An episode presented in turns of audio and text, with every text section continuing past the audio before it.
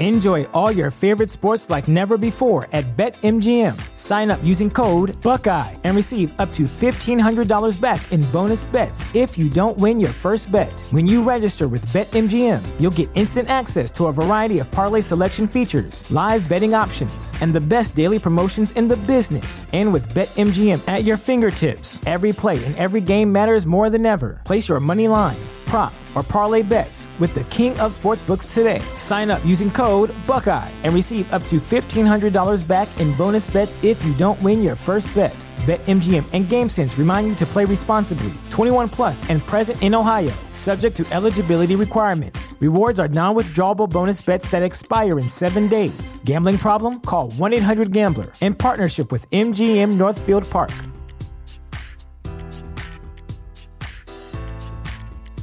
You know how to book flights and hotels. All you're missing is a tool to plan the travel experiences you'll have once you arrive. That's why you need Viator. Book guided tours, excursions, and more in one place. There are over 300,000 travel experiences to choose from, so you can find something for everyone. And Viator offers free cancellation and 24 7 customer support for worry free travel. Download the Viator app now and use code Viator10 for 10% off your first booking in the app. Find travel experiences for you. Do more with Viator. Hi, everyone. Amanda here. If you're listening to this episode, you're probably anticipating hearing my voice, as well as being introduced to a new guest on topics of life, love, career, all within the context of expat living and race. But that's not what you're going to get this week, because this week I'm doing a podcast swap where I periodically connect you with other podcasters who I think you just might want to add to your playlist. There's so many great ones out there, and I want you to hear some of them. So today I'm introducing you to GeoPats, which happens to be hosted by my own podcast editor, Stephanie Fuccio. Some of you have already heard Stephanie before when she interviewed me here on the show for episode 43 titled, How Did We Get Here? Stephanie herself is a long-term expat who has lived across many countries and continents. In her own words, this podcast is where she follows her own cultural curiosity. In the different types of shows, she talks to people who are connected to and impacted by many different cultures. You will find episodes that cover language, podcasting, coffee, books, and more. With that said, the show you're about to hear is part of Stephanie's micro season focused on kids of immigrants who turn into expat adults themselves. Stephanie interviews Chelsea, who shares her experiences being raised by an American father and a German immigrant mom. Chelsea really dives into the difference between her mother's immigrant experiences and her own expat one. So welcome this week to GeoPats via the Global Chatter.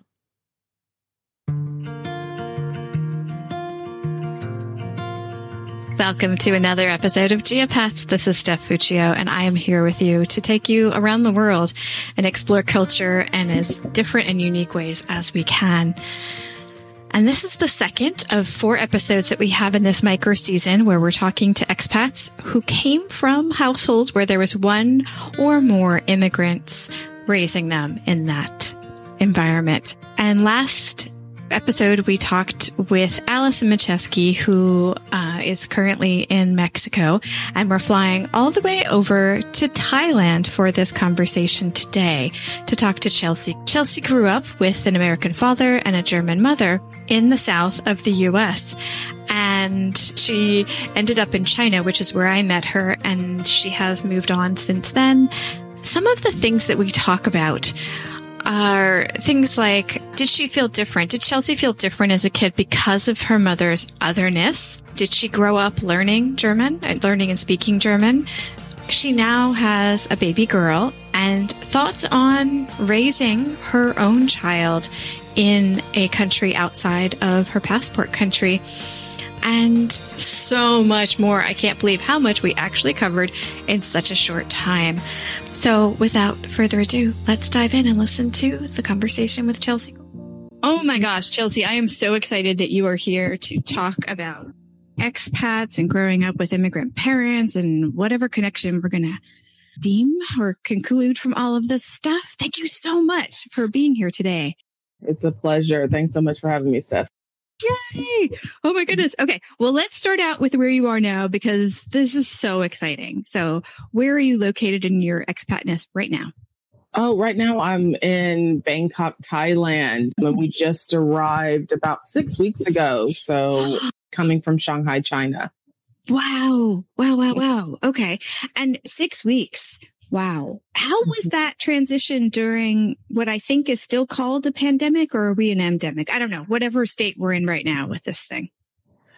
Oh, I think the transition has been a welcome one. Due to the pandemic, China has locked its borders. Mm-hmm. And so to get out of China and to be able to re-enter is almost impossible.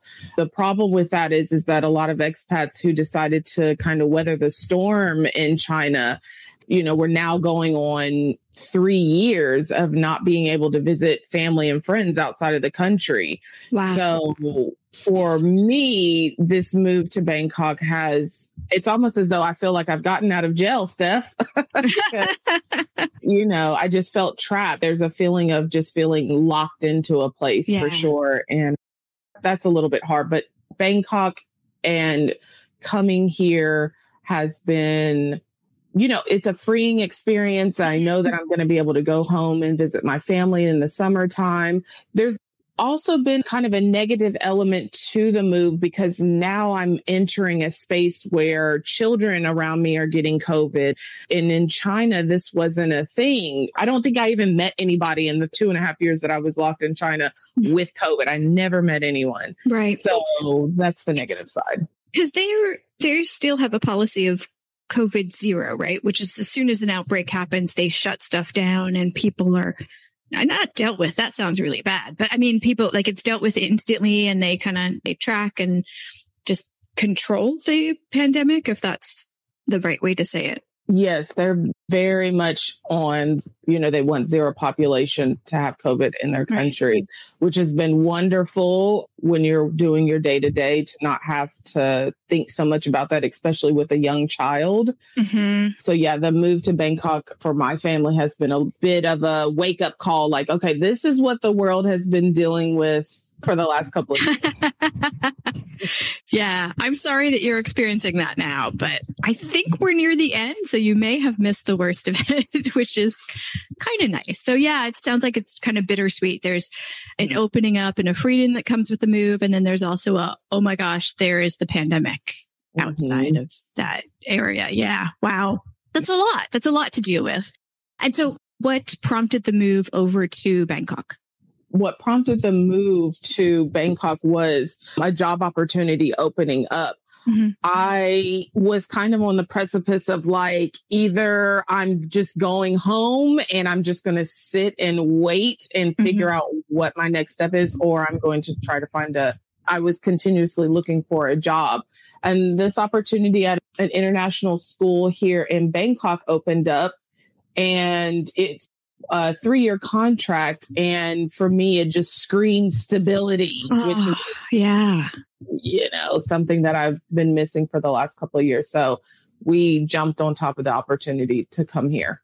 Three years sounds beautiful right now. We've been moving every three months and it's been a bit much. So three years sounds gorgeous.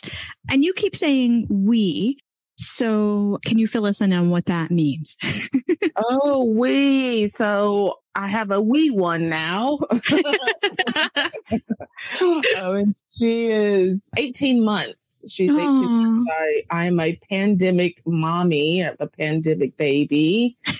and it's been a really beautiful experience. And I'm also here with my husband as a newlywed. We've been married for a oh, little bit over six weeks. Thank you. Hmm. Oh, wow. Wow, wow, wow, wow. So there's a lot of changes that have happened recently for you. Yes. oh my gosh. Wow. Okay. Well, I'm playing kind of stupid because it's always the most awkward when I interview people I know. I'm yeah. like, I knew this, but they don't. So let's pretend. Let's not mm-hmm. pretend. So when mm-hmm. did we met in, what was it, 2009 in Nanjing, China? 2011. 2011. 2011. Okay. Mm-hmm. Yeah. Oh, that's right. 2009, I was still in Malaysia. You'd think I would know my own chronology. So we, we met in 2011 in Nanjing, China, and we were both working at a government school that was teaching it was like the IELTS curriculum. Mm-hmm. And I didn't even know it was a government school until you just said that, Stephanie. I thought it was private the whole time. well, it was like Jiangsu province, blah, blah, blah, blah, blah. So I always assumed that the words meant that. But you know what? I never actually looked into it. but regardless of if it was private or government or what have you, we were teaching post high school kids who wanted to go study in an English speaking university system somewhere in the world. Basically, yeah, like communication skills, IELTS, so they could get a certain score to get accepted and different academic skills and blah, blah, blah. It was a lot of different things happening there. And yeah, so we met way back then. That's over 10 years ago. Wow. Wow, wow, wow. So was that your first expat place? Yes, that was my first expat place. I graduated from university and in December of 2010 and I was working as a waitress, which I had done throughout my university life and yeah, I was like cleaning a stove and I was just thinking to myself, I really don't want to do this forever. what? and I think through my childhood of having the experience of traveling abroad to another country, I had always kind of had in the back of my mind this knowledge of being able to go to another country to teach mm-hmm. English. And so I just kind of started looking online and at that time jobs were, you know, just a dime a dozen in mm-hmm. China and decided to come over in September of 2011. Wow. Had you known anyone who had done something similar or had worked abroad at all or anything like that? I knew a young lady actually, I was still in university and I had actually mm-hmm. brought up this topic to her. And then she ended up making the decision to go to Korea. But we didn't really talk a lot during that time. So, mm-hmm. I mean, I knew she had went, but you know, I didn't know anything about her experience or anything like that. So, right, right, right. Okay. So mostly it sounds like it was out of restlessness, like you wanted more than what you were doing.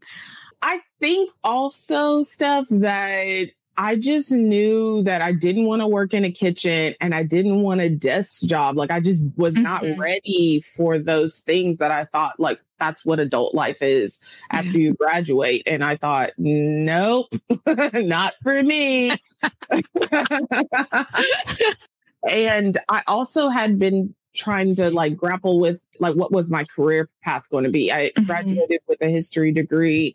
I knew I wanted to teach at the collegiate level, which is why I didn't get a teaching certificate to teach like K through 12. Like I did some observations and I thought, no, that's not for me. But I chose to I kind of followed that path to go abroad and teach because I thought, okay, Chelsea, if you want to be a teacher, you should probably go and see if like, do you like that?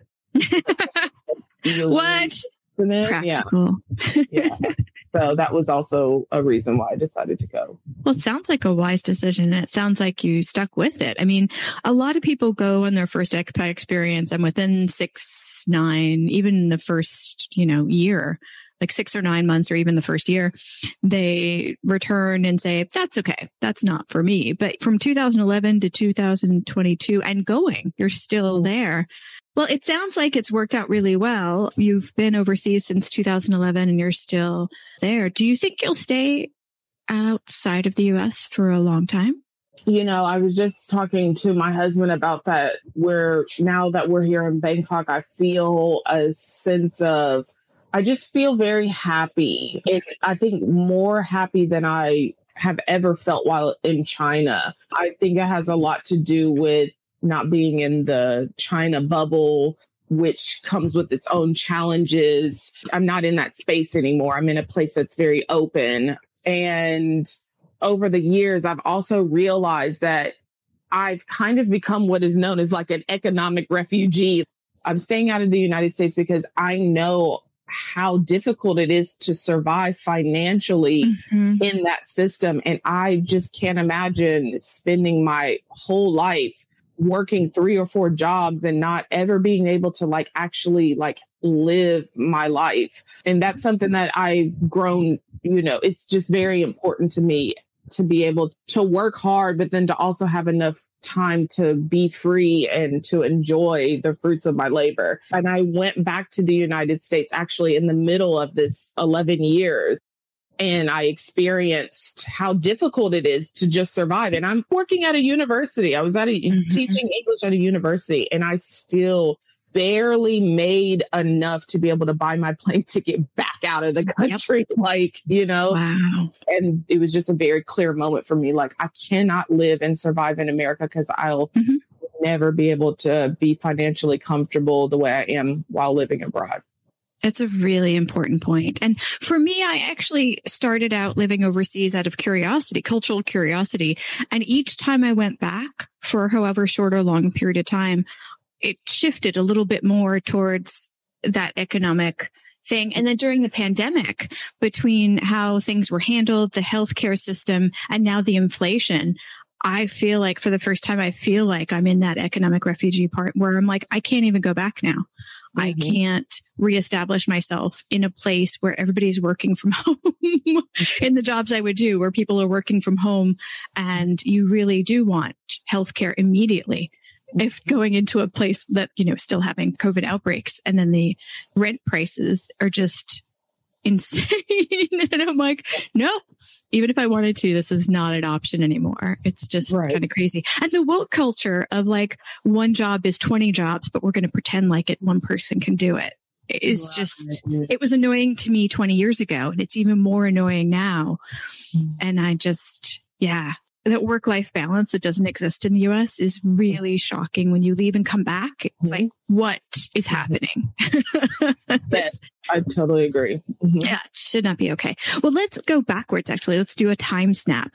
Were both of your parents immigrants to the US or one of them? My mother is from Aachen, Germany, was from mm-hmm. Aachen, Germany. My father's from the United States, a military soldier, ex military soldier. Oh, okay. Can I ask how they met? Because that sounds like it might be an interesting story. oh, from what I know, my dad and two of my uncles were stationed in Germany. Yeah. And I think they were at the club at mm-hmm. some disco. I know my mother in Germany, they always call them the disco. Yeah. at the disco. And I think they just met there. And mom said the song that they first danced to was Billie Jean by Michael Jackson. No. Yeah. I oh, guess it was. So yeah. It started from there. Yeah. Did you spend any of your childhood in Germany or were you born and raised only in the US? I was born and raised in the US. Um, we gotcha. traveled there, but we didn't live there. Like growing up with an immigrant parent and that word has such a weird stigma to it. And I mean it as a descriptor of someone who's not from that culture, not as whatever dirty baggage people put on the word immigrant, because I think that's a load of bullshit. Mm. But so I say that out of respect because it's hard to do that. Mm.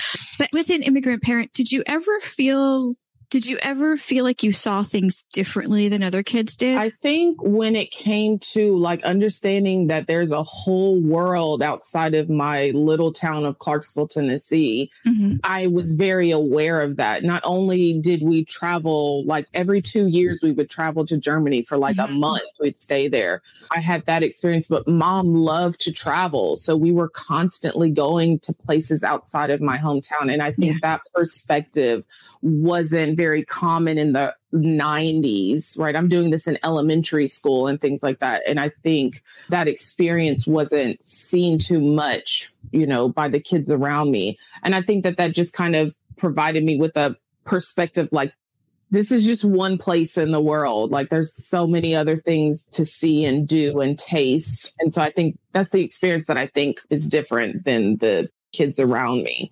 But my mother was also very like, I'm going to become an American. Like that mm. was her, that was her perspective and her approach to her citizenship in the United States. So Gotcha. Yeah. yeah. I think I messed that up earlier and said that your father okay. is from Germany. Sorry, your mother is from Germany and your father is from the US, right? Yes. Okay, sorry, sorry, sorry.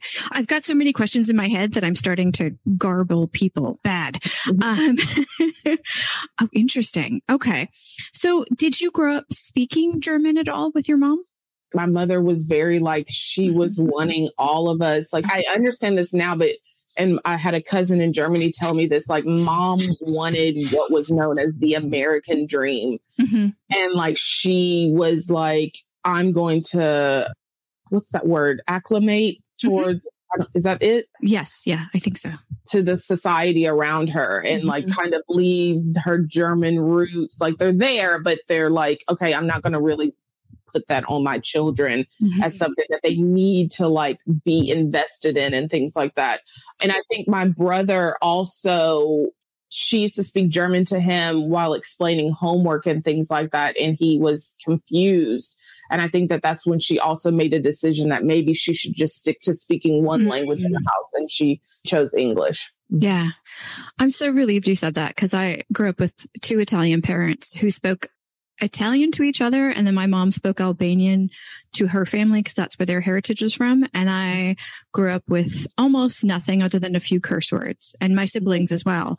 And everybody always asked me, but I don't understand how that's possible. And I'm like, I do because they really wanted us not to deal with the shit they had to, to be honest. They were really, yeah. parents came over during a wave of Italian immigration and they were treated like absolute crap. And they were like, my, our kids are not going to go through that. And I'm guessing that was their reason for it. I do kind of wish they had pushed a little bit, but meh, you know, I mean, we had a good life. So not, yeah. I'm not complaining.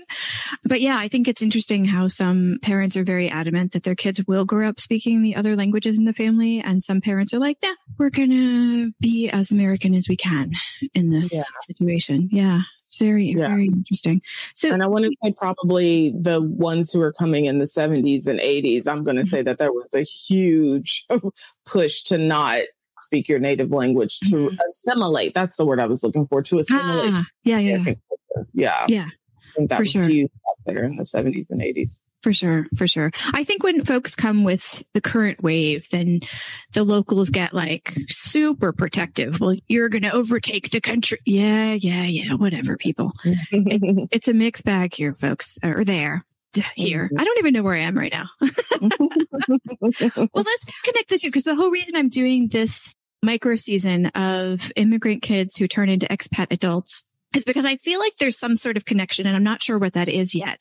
But have you, I don't know, have you met many expat adults who also grew up with an immigrant parent or parents in your expat travels experiences? I've met a few, but I wouldn't say that they're sort of like an anomaly. When I meet another one, I'm like, oh, okay, well, yeah, that's interesting. And most of the time when I meet them, I meet people who have two parents mm-hmm. who are not, you know, born in the United States. So mm-hmm. very rarely do I meet just like one. But I would have to say that my situation. I think, is a little bit unique because I mean, I'm from a military family. So mm-hmm. I, again, like I haven't met a lot of military, you know, families or expats who have been military mm-hmm. affiliated. Yeah. So great. Me yeah, neither. Oh, that's yeah. two really interesting points right there. Yeah. One is that the expat adults that you're meeting who grew up with immigrant parents, it's usually both parents. I hadn't thought about that, but that's my experience as well mm-hmm. in meeting other expats adults who grew up as immigrant kids. And also having your military background because the military kids who grew up that I've met tend to want to stop moving around. Yes. Exactly. Stop moving around mm-hmm. or they're joining the military. So looking yeah. out the country is not an option, you know? Exactly. Exactly. Or if they do, they're in those like military based kind of communities and we don't interact yeah. with them too terribly much. Oh, those are really intensely interesting points. Wow. Well, do you think that growing up with an immigrant's viewpoint in the household has helped you as an expat in any way? For me, I think that it kind of gave me the courage to be able to take the step in order to move abroad and just kind of experience it. I mean, I've always had in the back of my mind that, wow, my mother is from a completely different country and has come and live in another country. But I didn't really understand like the weight of that until I moved abroad. I didn't really understand, whoa, that is a huge thing. Yeah, I didn't understand it. And yeah, through my experience, I, I'm definitely, there's a lot of respect for my mother that I probably didn't have because she was struggling, you know, to survive in a new country. And a new language. Mom didn't speak any English when she came mm-hmm. to the United States. So, yeah. Wow. That's difficult. That's so beautiful. How you said that, Chelsea, was so beautiful. The weight of it. Oh, wow. Yeah, because the thing is, as expats, and yes, I'm not addressing the elephant in the room of the difference between expats and immigrants because that discussion has been so discussed over and over and over. But there can be a difference in the ability to leave or the choice to leave or stay or stay for three years, like you might be doing in Thailand versus an immigrant that might know I'm moving here and staying here. Mm-hmm. And can you explain the weight of that? That was so beautiful. I want to dig into that. What does that weight consist of? Can we unpack that? I think when I look at my mom's experience, I think about like you just said, like I know that I can move back home. Like I'm an expat. I'm not an immigrant. Like I'm never going to become a Thai citizen. Like that's just mm-hmm. not anything that I'm interested in. But mom coming to the United States and saying like, I'm going to live here and work here and raise my family here. And I'm giving up my own nationality to become another nationality. Yeah. Like that's a lot like to leave your country knowing that that's the goal. That's the weight right there. That's the weight, leaving family, leaving everything that you know for this unknown. Yeah, it's very, very strong woman. Yes, incredibly strong. I mean, when we get homesick, we can like go back mm-hmm. for a bit or we can have stuff shipped to us or there's so many modern conveniences or with the internet, I can just go watch a TV show that reminds me of California for a bit. And then I'm like, yeah, never mind. I'm good. And I'm mm-hmm. over it. But with immigrants, in the 80s, an immigrant in the 80s, yeah. right? We're talking about even existed. Oh my gosh. Yeah. It's a much firmer commitment, a much deeper, like how in the world, I never thought about this, but how did they deal with homesickness pre internet? I would have to say one thing that I think that my mother used, she used to cook German food. And I think mm-hmm. that that was a great way for her to kind of, it was a great way for her to acknowledge that there's homesickness, but I'm going to cook this mm-hmm. delicious food and that's going to make me happy. Yeah. That's something I saw often. Yeah. Yeah. Did you learn to cook any of those foods? Yeah, I learned how to cook like schnitzel yeah. and Jaeger sauce and, yeah. you know, frikadellen and cucumber salad and goulash and all of these things. And mm-hmm. I actually worked mm-hmm. at a German restaurant during my college years. Um, stuff there as well. So that's awesome. I got obsessed with schnitzel when we were in Germany in 2020. Yeah. It's just a cutlet by a different name, but it's not just a cutlet by a different name. It's yummy. really good. Especially if the sauce is prepared well. Then, yes. You know. very true. Very true.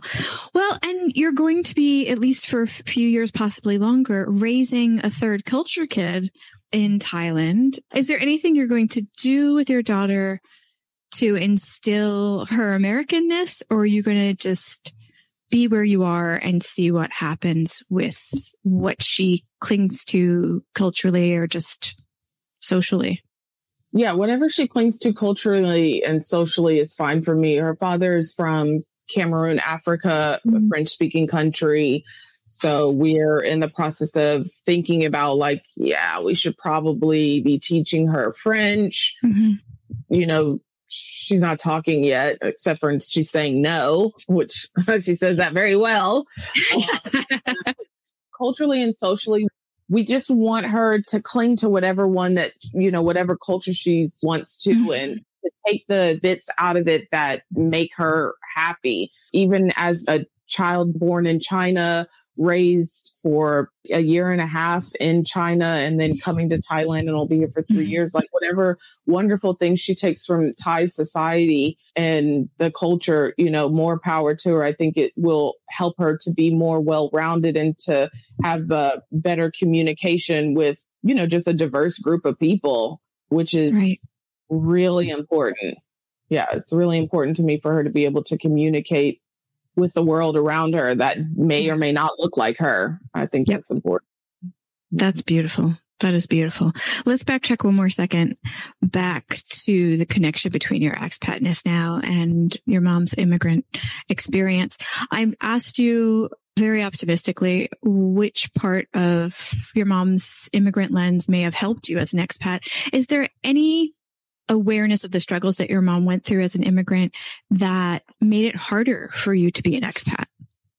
I had like a kind of a difficult time when I first got to China. And I think it was mm-hmm. because I think my mother raised us with the idea that like we were never going to grow up and be out in the world. And I don't even think she could have even imagined for me to like move to Nanjing, mm-hmm. China, right? yeah, right. When I got yeah. to, to Nanjing, I felt very unprepared emotionally, mm-hmm. academically, like mm-hmm. culturally, like it was just a whirlwind of culture shock, you know? Mm-hmm. And even though I had traveled abroad and things like that, like I just didn't feel like she had prepared me for the for that experience. And it was mm-hmm. like, well, how could you have not done that? Like you lived that, you know? Mm-hmm. And so there was a time period where we would talk and I would just be like, well, why didn't you do this? And why didn't you do that? And why didn't you mm-hmm. prepare me to be able to survive as an adult, like not just in Clarksville, Tennessee, but like mm-hmm. to survive in the world? Mm-hmm. And I think through my experience and kind of like trying to get out of my like, you know, self pity, I realized that there was nothing that like she can't teach me that you have to live it. You have to experience it. You have to go to another country and commit to living there for one year and mm-hmm. to go through all of the emotions and the trials and the fun, great things that happen, you know, while you're taking your journey as an expat. And maybe, maybe through that experience, I was able to gain like an appreciation for the fact of how difficult it is. It's not an easy thing to live in another country. So for me, I think that was the main thing. I just felt like I wasn't as prepared as I saw other people around me were very prepared. You know, I thought, wow, like that we had a young girl in Nanjing, Ella, who she was like 18 years old and her parents, like, I think she was 17. She had her 18th birthday at like, you know, in Nanjing with us. Mm-hmm. And like her parents just shipped her off to China to have go to school for a year. And it was like she was doing her gap year. And like I met so many students doing gap years and I met mm-hmm. from universities who were traveling from America. And I thought, where was all of this type of like stuff when mm-hmm. I was mm-hmm. in high school and college? Like I never even knew this type of life existed. Yeah. And, um, yeah. Oh my God. We have so much in common in everything you just said. There's so much overlap in our experiences.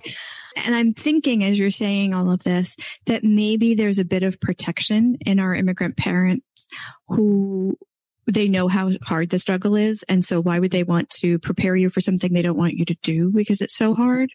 I don't know. I just had that flash where I was like, why wouldn't my parents who lived in multiple places and had to like do that immigrant deep dive, super struggle, why wouldn't they like prune me to be more of a global citizen?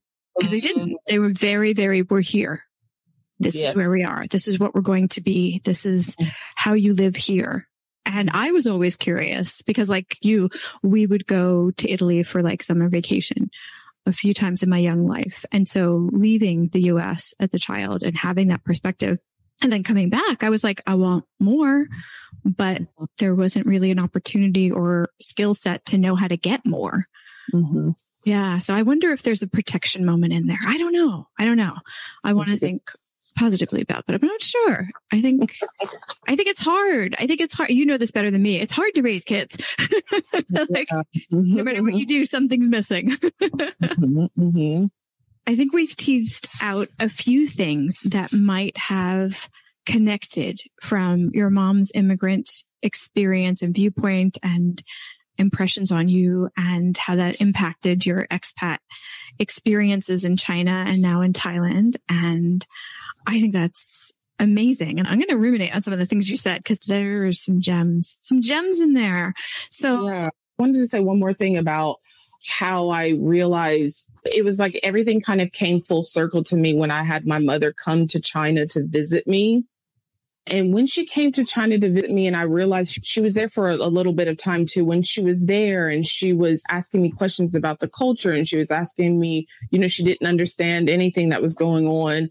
And I'm speaking like my Chinese is not great, but it's enough to like get what we need to get mm-hmm. done. I realized her looking at me like and saying like, wow, you've really become like part of the culture like you're speaking the language like that people in your community like wave to you like they actually know like who you are and things like that. Mm-hmm. And i think for me one thing that i realized in that moment was how difficult not just how difficult but like my mom was in that part of her life where she was trying to find her way Mm-hmm. And that's what I experienced as a young girl was mm-hmm my mother struggling to find her way. I remember my sister and I being telling her like why can't we do this and why can't we go here and why can't we do this and my mother would tell us like we couldn't do certain things that everybody around us was able to do mm-hmm. and i realized in those moments when she was abroad like oh she didn't know how to tell us yes because she was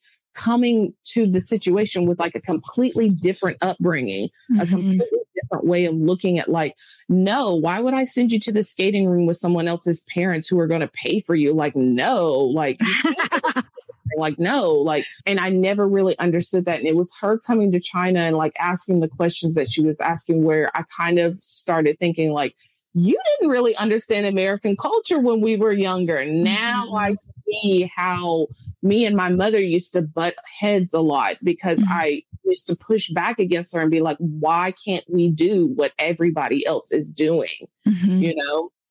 And yeah, so I just wanted to mention oh. that because that was like such a big moment for me in my life where I realized, wow, I was actually witnessing my mother learning how to survive and live and, you know, acclimate towards mm-hmm. American life. I actually witnessed her doing that, the right. struggle of that. Yeah.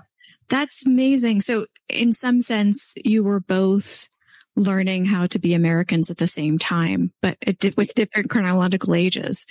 Yes. yes. Wow. I hadn't actually thought about that. Yeah, I think it really just kind of helped as I just kind of calmed down with my expat life. Like, oh, you know, you don't have to try to become Chinese tomorrow. Like it takes time. Yeah. I remember my sister and I, I think we were in like high school and maybe I was in college. And I remember the first time my mother said y'all, right? It's a very Southern term, y'all. yeah. When we were kids, Steph, mom would get onto us so much when we spoke bad English. Like I think that's why I'm an English teacher now. My pronunciation is great. They say, but I remember my sister and I whipping our head around and being like, you can't say that. You know, my mother used to get so upset, you know, when we said it. Yeah. And that was the moment when me and my sister, I think we both realized like she's American now. oh, wow. And this was 25 years later. Yeah. Yeah. I never heard it till I moved to China and came back. Yeah. And I was like, you do have an accent. Okay. Cause she used to just sound like mom, you know, I never really noticed it. And I would right, have my right. friends call the house and they would say, wow, your mom, like, where's she from? Like, she doesn't speak like she's from here. I'm like, oh, she's German. She, she has such a different accent. I was like, really? I know. I was like, oh yeah, she does. Okay. So she always had it, but it wasn't like, you know, pronounced or anything in my Ditto. Ditto. Yeah. My dad moved when he was 12. So to me, he didn't sound like he had very, very casual conversational Italian. So I didn't hear his Italian accent, but everybody else did. And I was mm. like, no, come on. so yeah. So if something that you said resonates with folks, which I'm guessing it will, is there any place online they can connect or leave comments for you or anything like that? Oh my gosh. I am not a social media person. Um, I'm on Facebook. I'm on Instagram at Chelsea Roxanne Coles, which is my full name because I am not creative enough to come up with a good hook, you know? So you can find me by my name. You can also follow me on LinkedIn, YouTube. I have a couple mm-hmm. of teaching videos if you're interested oh. in, you know, teaching abroad or looking yeah. for ideas and topics and things. You can find a couple of videos on YouTube. It's true. I checked out her YouTube channel and there are a handful of really cute videos from her time in the classroom teaching English in China. When Chelsea said that She realized that her mother and her were learning to be American at the same time. Goosebumps went up and down my spine. I literally had never thought about it until that very moment. And I hope that you enjoyed this conversation as much as I enjoyed having it with Chelsea. And if that is true, if you did enjoy it, please leave us a message anywhere online, whether it be Instagram, LinkedIn, Twitter. Uh, Steph Fuccio is my uh, handle in all those places. It's S T E P H F U C C I O. Additionally, we have a YouTube channel, so you can leave a message there as well, because YouTube, unlike podcast apps, has a message area. Next week, we'll be going back to China to talk to George, who grew up in Canada and then went over to China and was there during the most recent lockdown in 2022.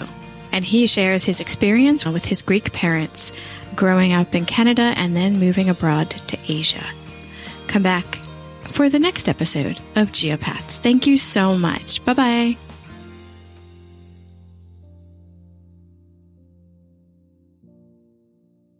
You've just listened to an episode of The Global Chatter, which is hosted by me, Amanda Bates.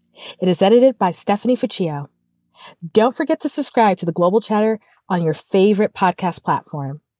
You can also follow us on Instagram at The Global Chatter or stop by Twitter and find us at Global Chat Pod. If you have a question, want to subscribe to the newsletter, or are interested in sponsoring, visit theglobalchatter.com.